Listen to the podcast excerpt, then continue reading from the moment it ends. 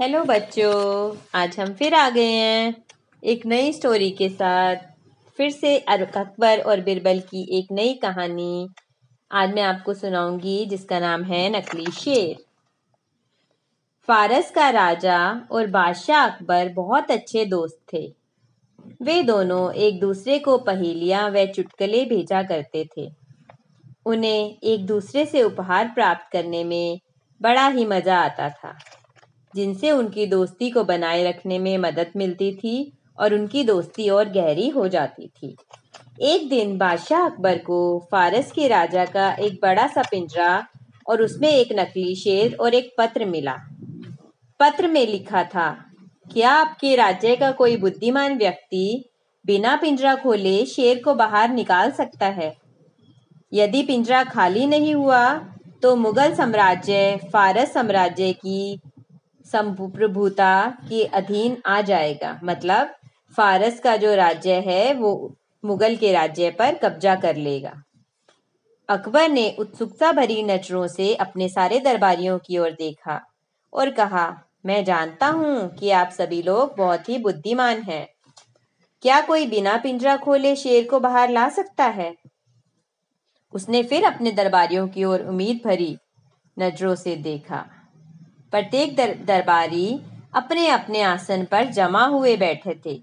सारे के सारे हैरान और परेशान थे क्योंकि यह उनकी समझ से परे था।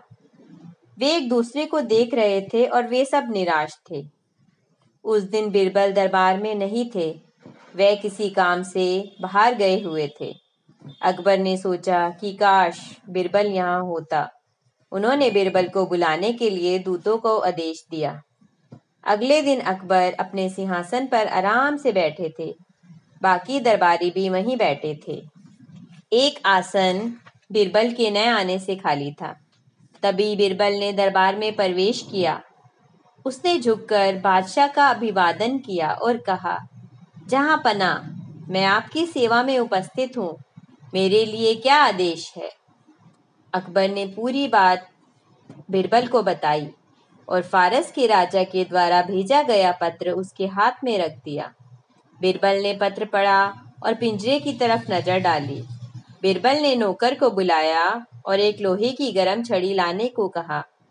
नौकर ने तुरंत ही आदेश का पालन किया। बिरबल ने लोहे की गर्म छड़ी से शेर को छुआ। शेर उस जगह से थोड़ा सा पिघल गया। वह जहाँ भी उस शेर को छूता, वह शेर पिघल जाता। तब बिरबल ने उस शेर को पूरी छड़ी से पिघला दिया। फारस का दूत बिरबल की प्रतिभा से बहुत प्रभावित हुआ। अकबर ने बिरबल से पूछा, तुम्हें ये कैसे पता चला कि यह शेर लाख का बना हुआ है? बिरबल ने उत्तर दिया, हुजूर, पत्र के अनुसार यह पिंजरा बिना खोले इसे खाली करना था।